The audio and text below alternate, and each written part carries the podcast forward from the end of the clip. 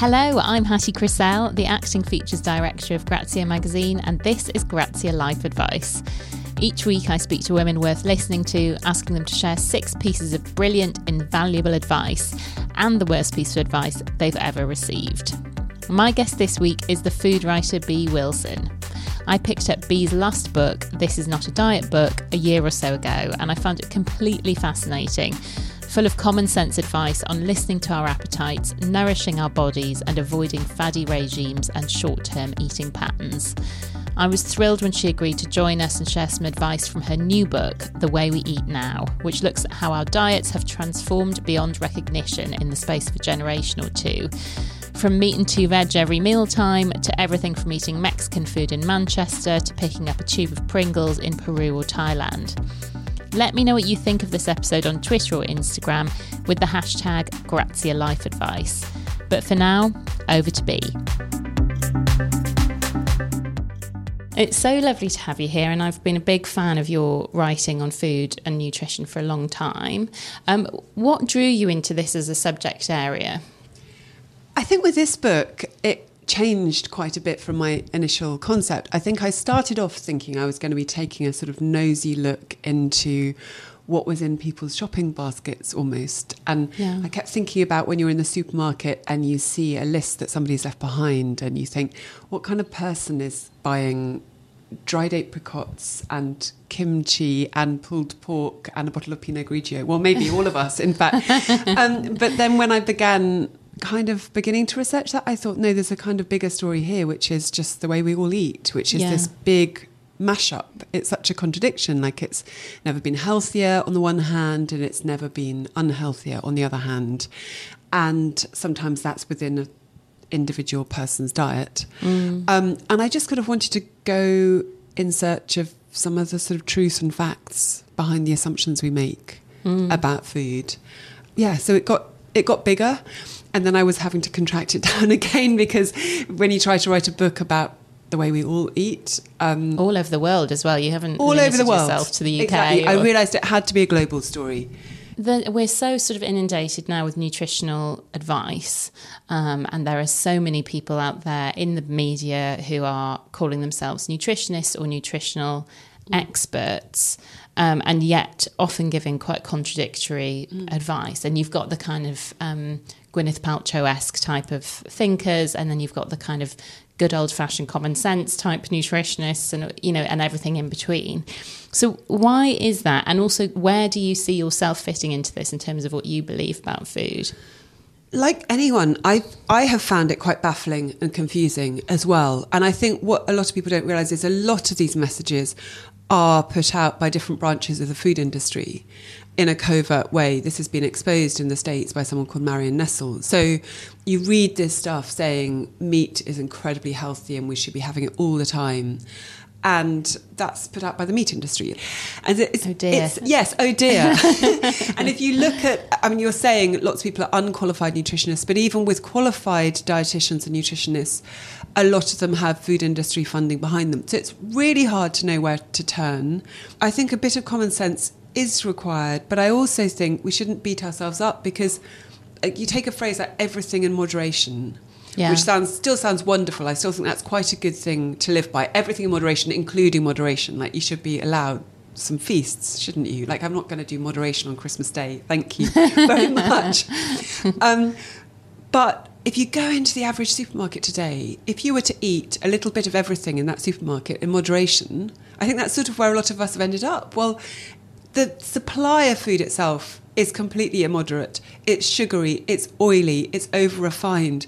You don't want to eat a bit of everything from every aisle. Right. You'd end up consuming huge numbers of soft drinks and salty snacks. Right. So everything in moderation actually now would involve refusing most of what's for sale as food, which is a really difficult thing to do. So I do think there has to be an element of saying no, which doesn't sit easily with any of us, because... none of us likes being told what to put in our mouths. It's a deeply personal thing. So I think there has to be some kind of contraction down and sort of shrinking back of what we eat. But at the same time, I don't think you want to go the full Gwyneth Paltrow route of saying the food has to be perfect. Because food is never perfect. It's messy, it's wonderful, it's joyous.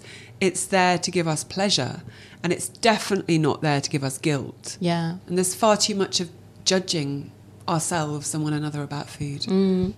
The big thing I would like people to take from the book is to feel it's not us. We shouldn't say, oh, I'm so terrible, I just drank half a bottle of wine and ate half a packet of tortilla chips. These things are really pushed on us. Mm. And there are these messages also pushed on us, telling us, consume more, you know, drink more alcohol and you'll have more friends and be more popular. Yeah. Eat more chocolate and you're going to be wearing an incredible silk negligee all of a sudden. And you'll be really thin if you eat more chocolate because the people in the chocolate commercials are always super skinny. Yeah. And that's realistic, isn't it? I mean, it's so interesting. I mean, you're opening our eyes to having been a little bit brainwashed almost by advertising and yeah, the sort of surplus of food everywhere we look. I do think we're brainwashed, and I think part of the problem is nobody likes to admit they've been brainwashed, do they? Nobody likes to think that advertising works on them. No. But clearly it does, otherwise the food companies wouldn't pay millions of pounds to do it. Yeah. Well, this is all fascinating. We should move on to the advice, and you've written some really great advice that's drawn from your learnings from this book. Talk me through your first piece of advice. My first piece of advice, which sounds a bit strange, is eat new food on old plates. Okay. But I sort of feel it's a way of living as much as anything. So old plates, what do I mean by that? And it's partly that our grandparents' dinner plates were smaller, significantly smaller. If you look at the average dinner plate in the 1950s, it had a diameter of around 25 centimetres. Mm-hmm. Whereas now you go to a department store and a dinner plate is 28 centimetres. Now that sounds like a small change. I'm not brilliant on maths. People are better than me at geometry. That isn't just a change of a few centimetres. The amount of food you can fit area is hugely more. And I just started doing this myself at home. My granny, when she died, my grandfather was a China designer. He used to make plates for Wedgwood. And so they got lots of Wedgwood stuff that was cheap at discount. When she died, she left behind all these plates, and the other people in the family didn't want it. They said it looks a bit chintzy to us. A bit old-fashioned. Like, yes, and I'm like, I love these plates. And I used to have these plates that were probably fashionable in the 1990s, of these sort of huge white plates, and they look quite stark and quite modern. And I switched over from those to my granny's plates, and suddenly I noticed that a portion of pasta or something that had looked quite small on the giant white plate looked really reasonable and kind of generous on my granny's plates.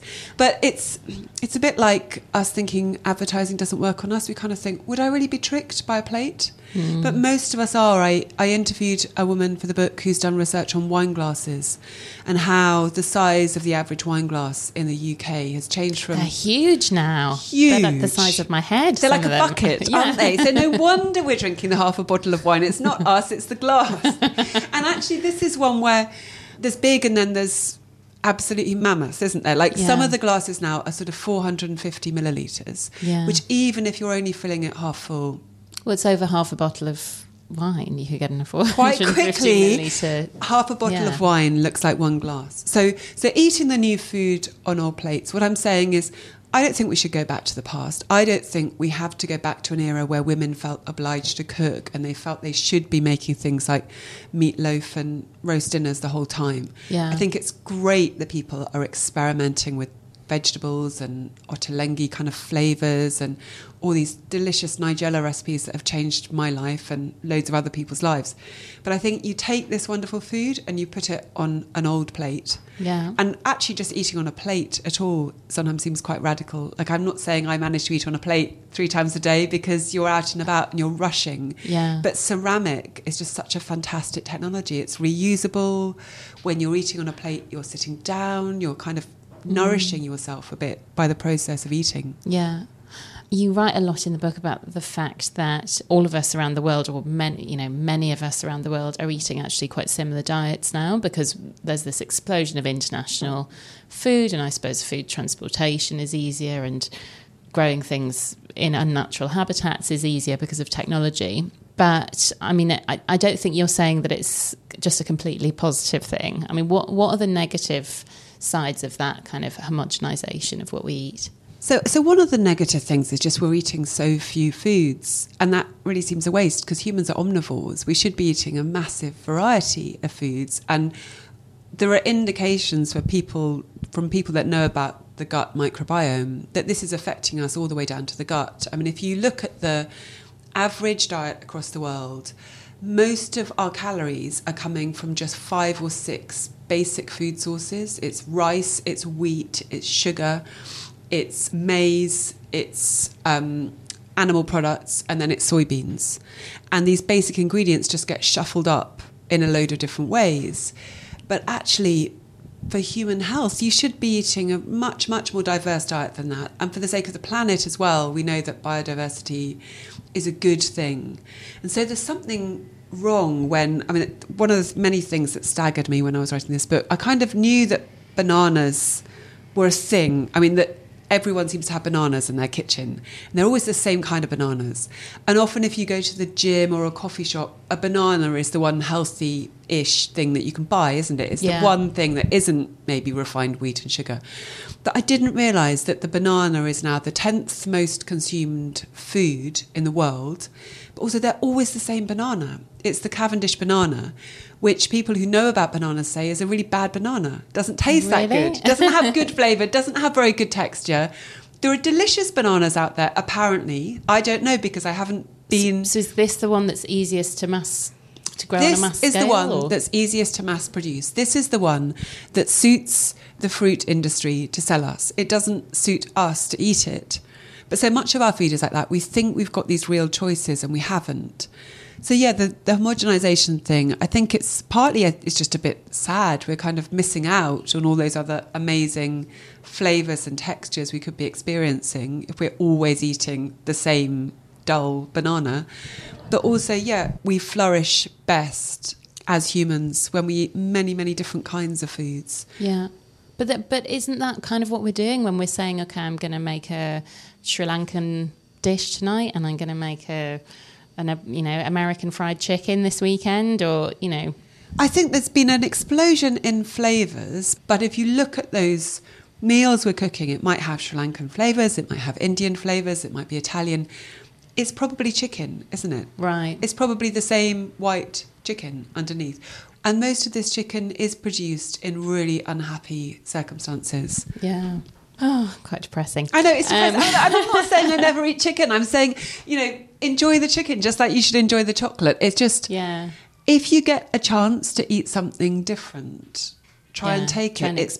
Try and expand. Yeah. Like at the level of the raw ingredients. Like if any time you're eating something that's not one of those top 5 things... You're winning. You've suddenly branched out. Okay. Your second piece of advice is lovely. Tell me this one. My second piece of advice is use your senses.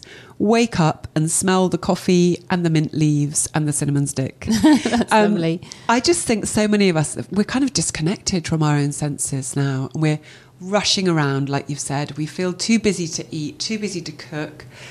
And we almost forget that simple joy you can get from... I mean, I sometimes do this. If I'm feeling a bit low and depressed, and I just go and find a mint leaf and just tear it and just kind of inhale deeply, and you straight away feel wonderful. Yeah. And when I say use your senses, I also feel... Like I've said, I do feel we're bamboozled by food packaging. Like people used to say the way to eat healthily is to read the label really carefully. But if the label is plastered with a load of lies, how does that really help you? And we almost don't trust ourselves anymore to judge what's food and what isn't food. But we've got these amazing things, senses, which tell you what's good to eat. And I've been involved in this organisation called Taste Ed, where you just get kids to use their own senses to learn about food. And some of them might have never actually felt an onion before. They've never touched an onion. Never mind, they've never chopped an onion, you know. Yeah. It's not surprising that a 5-year-old child hasn't chopped an onion. I wouldn't really expect that. But they've never seen or felt the papery skin of an onion in their hand. And I just think it's those basic kind of visceral things of reconnecting yourself with your senses that's just, it makes you feel better. And it's so enticing, all of that. I think if you can get a child interested in an onion, you know, that could be the start of a real love of cooking. I mean, that's the idea. I mean, the idea of Taste Ed is it's more carrot, less stick.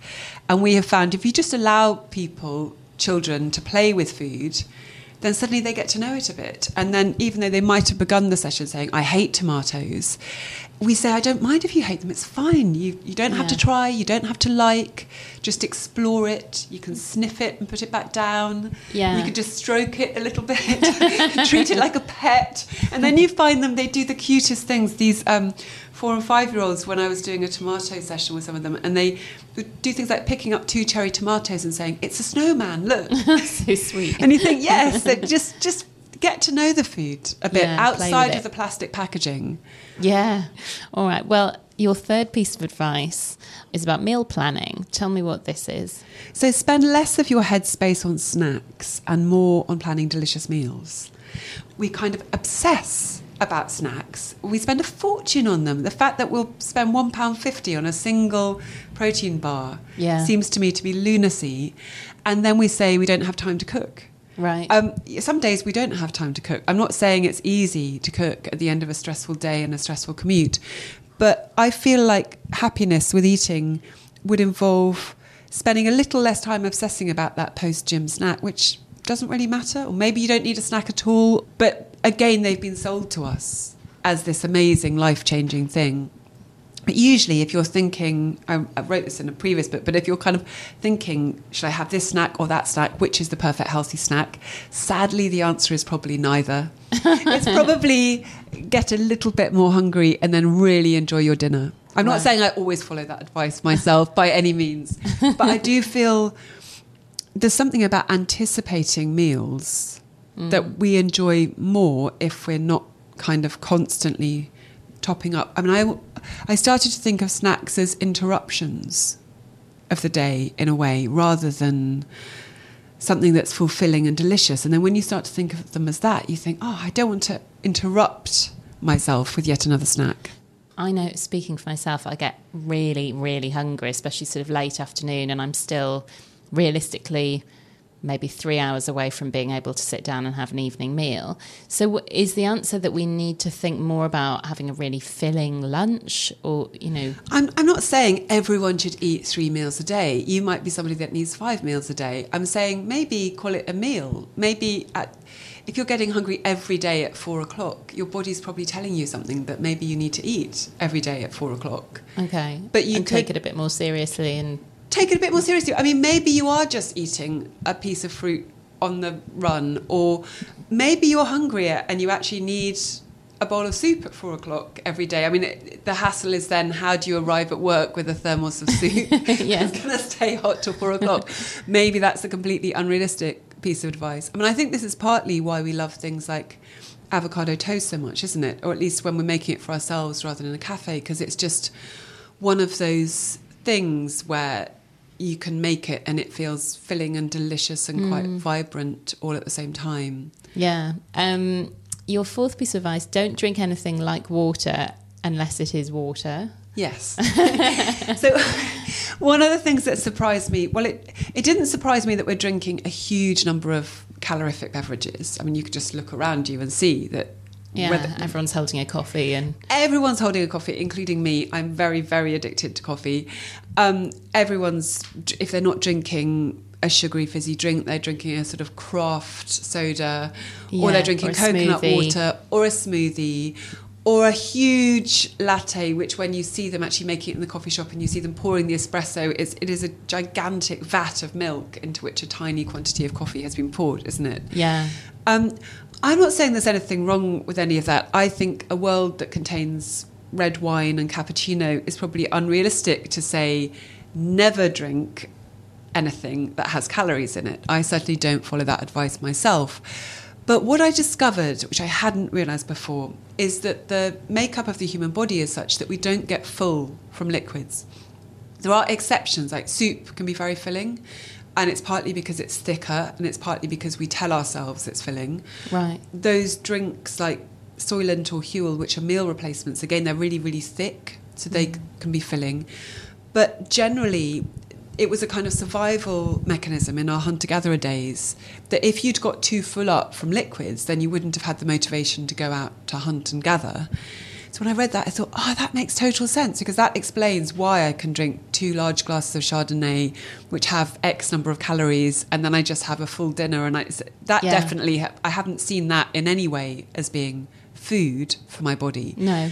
So all I'm saying is don't drink anything like water unless it's water. Well, you mean don't check it back all day. Enjoy it. Notice it. I think it's like the use your senses thing. Pay attention. Think, oh, I'm really going to relish this cappuccino because maybe this cappuccino is my snack.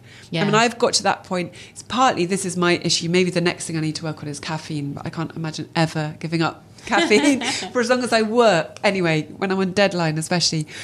But I feel something like a flat white is the most delicious, wonderful, beautiful treat.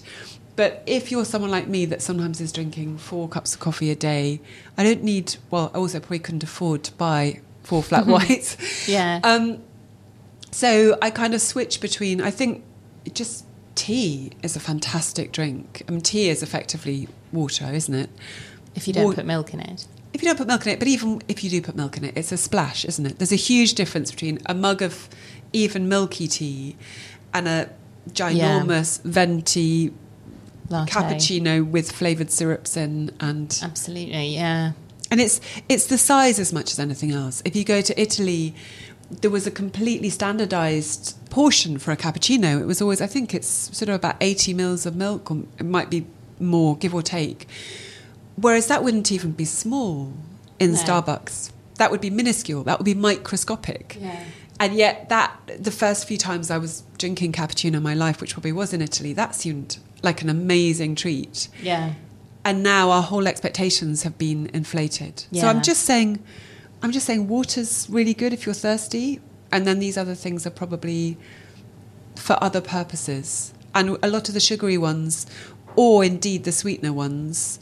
I think you do have to ask yourself, do you really need that at all? And I think the answer probably, it's easier said than done, but is unsweetening your palate, if you can. Like people who give up sugar in their tea, they all describe the same process, don't they? That to start with, it's like, oh, this is disgusting, I can't drink this. And then after a couple of weeks, you can't imagine the sugary tea. Yeah, yeah, we do adjust, don't we? And actually that ties in with your next piece of advice. Tell me this one. The next piece of advice, which I thoroughly believe to my core, is know that you can change your appetites at any age.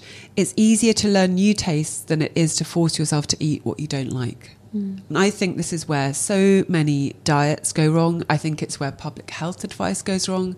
You know, the government keeps thinking it's going to fix things by saying eat 5 a day. The more we hear it, the less we want to do it. Nobody wants to be told what to eat. And very few people are eating 5 a day, am I right? Very, very few people. I think it's something like 17% of British children eat 5 a day.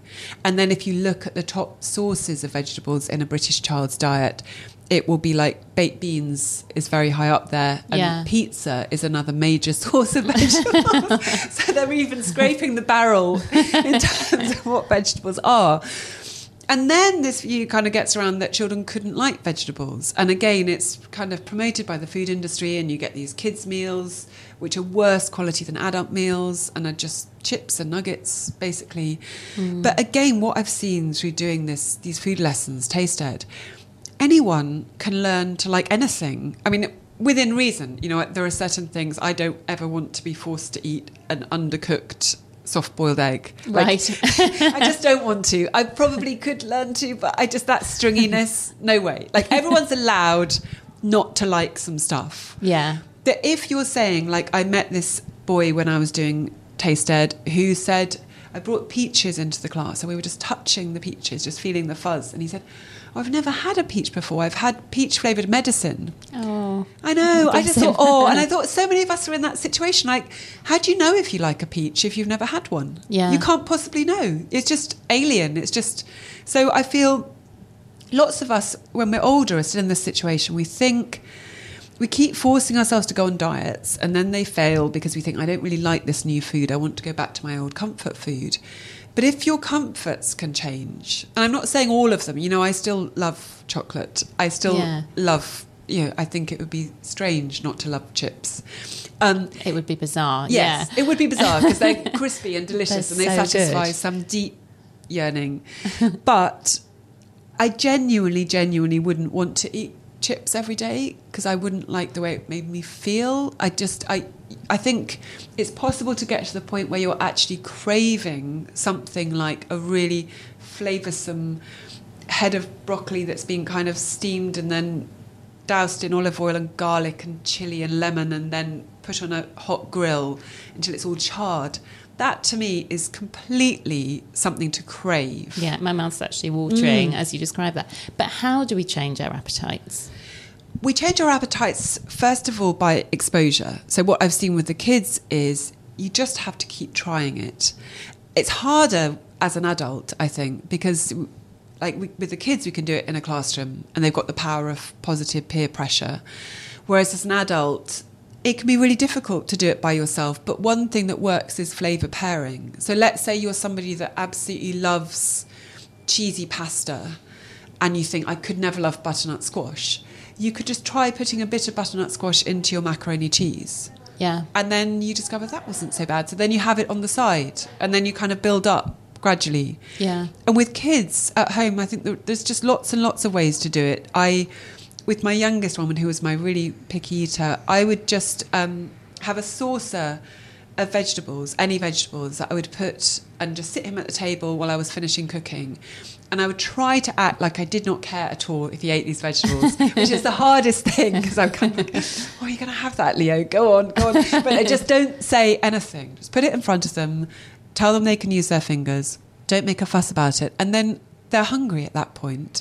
And if there's zero pressure, the odds are they will build up their repertoire of likes.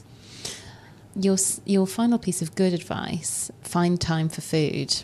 What do you mean by that? Well, what I mean, so it's really easy in the modern world to feel there is no time to eat properly, never mind to cook. But what I'm trying to say is if we never give food the time that it's due, we're sort of saying that our own nourishment doesn't really matter. It's sort of like we're saying we don't matter, in fact, because being fed is quite a basic aspect of life. So I'm not saying by any means that there is time for the average person to cook every meal, never mind necessarily every day. But there are these pockets of time. I mean, the weird thing when you look at time use data is we have more leisure time than people did 100 years ago. But it gets used up. I mean, I'm the same on Spotify and Instagram and Twitter and online shopping. And when I say find time for food, I'm not saying there's always time. I'm not saying it's easy. For me, and I think for lots of other people, the time that's really hard to find is the shopping time. Yeah. It's not actually the cooking. If somebody hands you the ingredients and you know what you're going to cook, it's a joy, isn't it? Just being at a chopping board and inhaling those lovely... Or for most of us, it can be a joy, at least. I do have friends that just still say they can't stand cooking. But not everyone has to cook. Also, I think one of the things we need to celebrate is people go on and on about the decline of cooking. And what they usually mean is the decline of time women spend cooking. But at the same time, there's been a huge rise in the number of men cooking. Which is great. Which is fantastic. Yeah. I think that's... Well, really positive. Yeah, that's a very hopeful thing to bring your good advice to a close. So now on to the worst piece of advice you've ever received. Tell me about this. Yeah, it was a close call when you're thinking about bad advice. I think I've probably been given some bad advice in my time. But back when I was 16 and deeply unhappy about my own body and endlessly yo-yo dieting, there was another girl at school and she said, I've got this amazing weight loss tip for you. If you just have 3 full-size chocolate bars a day and some raw carrots, then you're still under 1,000 calories. And it's just, and it sounds mad, but actually it's kind of in keeping with the way that a lot of people think about food. It's completely reductive, this calories in, calories out idea that so long as you're sticking to a really low number of calories, it doesn't matter where those calories come from. Yeah. And she was like, oh, it's so great because you'll be eating under 1,000 calories, but you'll still be getting chocolate. Uh-huh. And it was so sad what... I don't know. I look back at my 16-year-old self and think, oh, why would I have fallen for that? Did you try it? I tried it, but it lasted, well, I'm going to say 2 or 3 days. It probably lasted a day because, well, I managed the eating the chocolate part. Yeah. That was fine. I managed to eat a few raw carrots. And you were probably still But the really idea that would be satisfying, the idea that was offering my body in any way what it needed. And I think that's why it's such bad advice. We don't often with food actually think, what do I need? Not just what do I think I should eat? What do I think I'm allowed to eat? So many women feel that they're not entitled to eat a good hearty meal, but they are. That's what food is for. It's there to feed us. Whatever our size, we are entitled to eat. So not just 3 chocolate bars a day and some carrots. Well, thank you so much, Bee. You've been fantastic. It's a pleasure. It's lovely to talk to you. Thanks so much to Bee Wilson, and do buy her new book, The Way We Eat Now. If you like the Grazia Life Advice podcast, please help us out by subscribing, rating it, reviewing it, or sharing it. See you next week for more advice from women worth listening to.